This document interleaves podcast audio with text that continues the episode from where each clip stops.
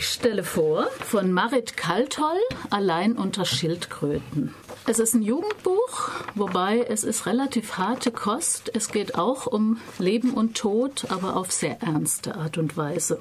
Mike ist 19 und steht kurz vor dem Abitur. Danach will er Biologie studieren. Er weiß alles über Meeresschildkröten. Mike ist ein ganz normaler Teenager. Er hat einen Freundeskreis, erlebt gerade seine erste Liebe zu Siri, betreut manchmal Sphäre, einen Jugendlichen mit Down-Syndrom, mit dem er viel Spaß hat. Seine Eltern leben getrennt, doch er versteht sich gut mit seiner Mutter und ihrem Lebensgefährten. Im ersten Teil des Buchs lernen wir Mike über sein Tagebuch kennen. Oft verbringt er die Nächte vor dem Computer und schreibt.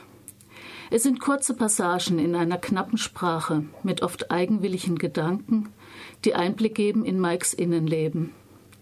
Wie viele Jugendliche schwankt er zwischen himmelhoch jauchzend und tief betrübt. Hier will ich einige kurze Tagebucheintragungen vorlesen, die so ein bisschen diese ganz unterschiedlichen Welten beschreiben. 8. März, 21.25 Uhr. Direkt unter dem Ohr ist Siris Haut ganz weiß. Ich hebe ihr Haar hoch und küsse sie genau dort, weich und fest zugleich. Schmecke das Salz auf ihrer Haut. Sie schiebt ihre Hand hinten unter meinen Gürtel. Schmale Hand. Da klingelt es zum Sportunterricht.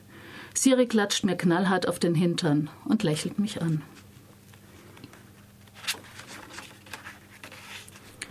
21.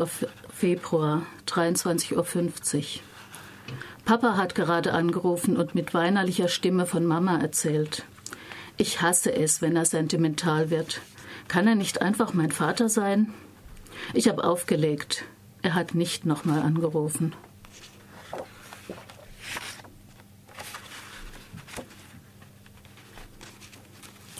Dreißigster März, 3.10 Uhr bin von einem Traum aufgewacht.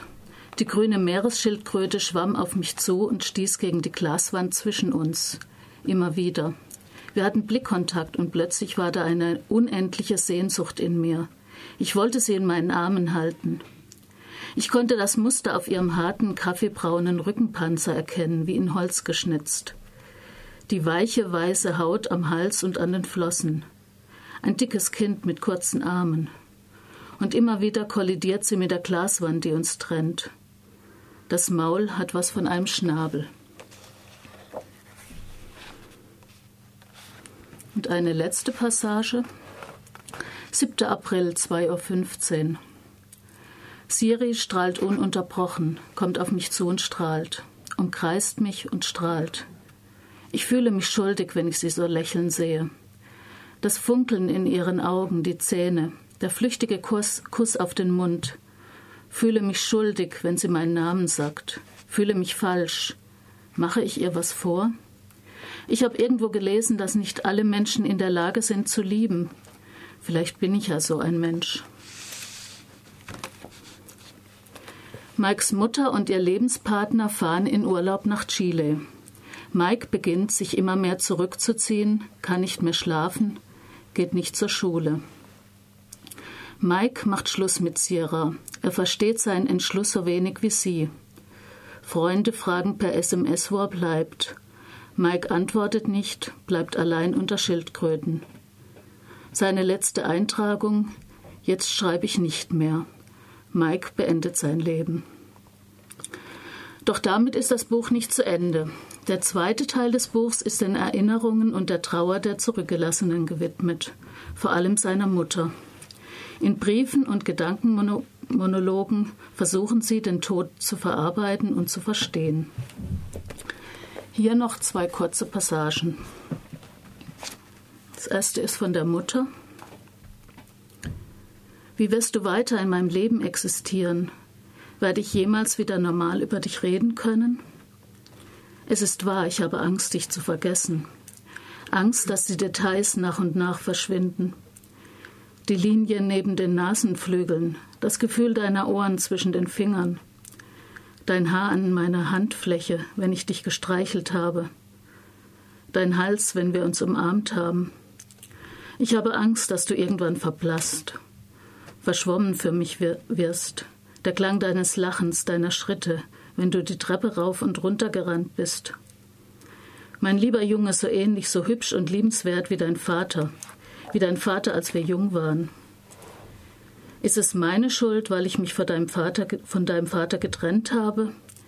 Hättest du dein Leben sonst besser auf die Reihe bekommen? Aber du warst doch so ein ruhiger und reflektierter Mensch. Ein kluger Kerl. Das haben alle von dir gesagt, Mike. Ein kluger Kerl. Warst du einsam? Hast du es geplant oder war es spontan? War es für dich genauso überraschend wie für uns? Wieso habe ich nicht gespürt, dass du einsam bist? So, die zweite Stelle spare ich mir, glaube ich. Das dauert zu lang. Ich gestehe, dieses Buch ist nicht unbedingt geeignet, um jemand an Weihnachten zu erfreuen. Trotzdem habe ich mich entschieden, es vorzustellen. Ich finde es ein sehr besonderes Buch, das viele Fragen aufwirft und sich dem Thema Selbstmord auf sehr einfühlsame Weise und berührende Weise nähert. Auf jeden Fall ist es auch ein Buch, das sich anbietet, in der Schule gelesen zu werden. Marit Kaltol wurde für das Buch mit verschiedenen hochdotierten Preisen ausgezeichnet. Dieses Jahr war es auch für den Deutschen Jugendbuchpreis dominiert. Marit Kaltol, Allein unter Schildkröten, ist erschienen in Norwegen 2010 und auf Deutsch 2012 beim Mixed Vision Verlag München. Es hat 134 Seiten und kostet 12,90.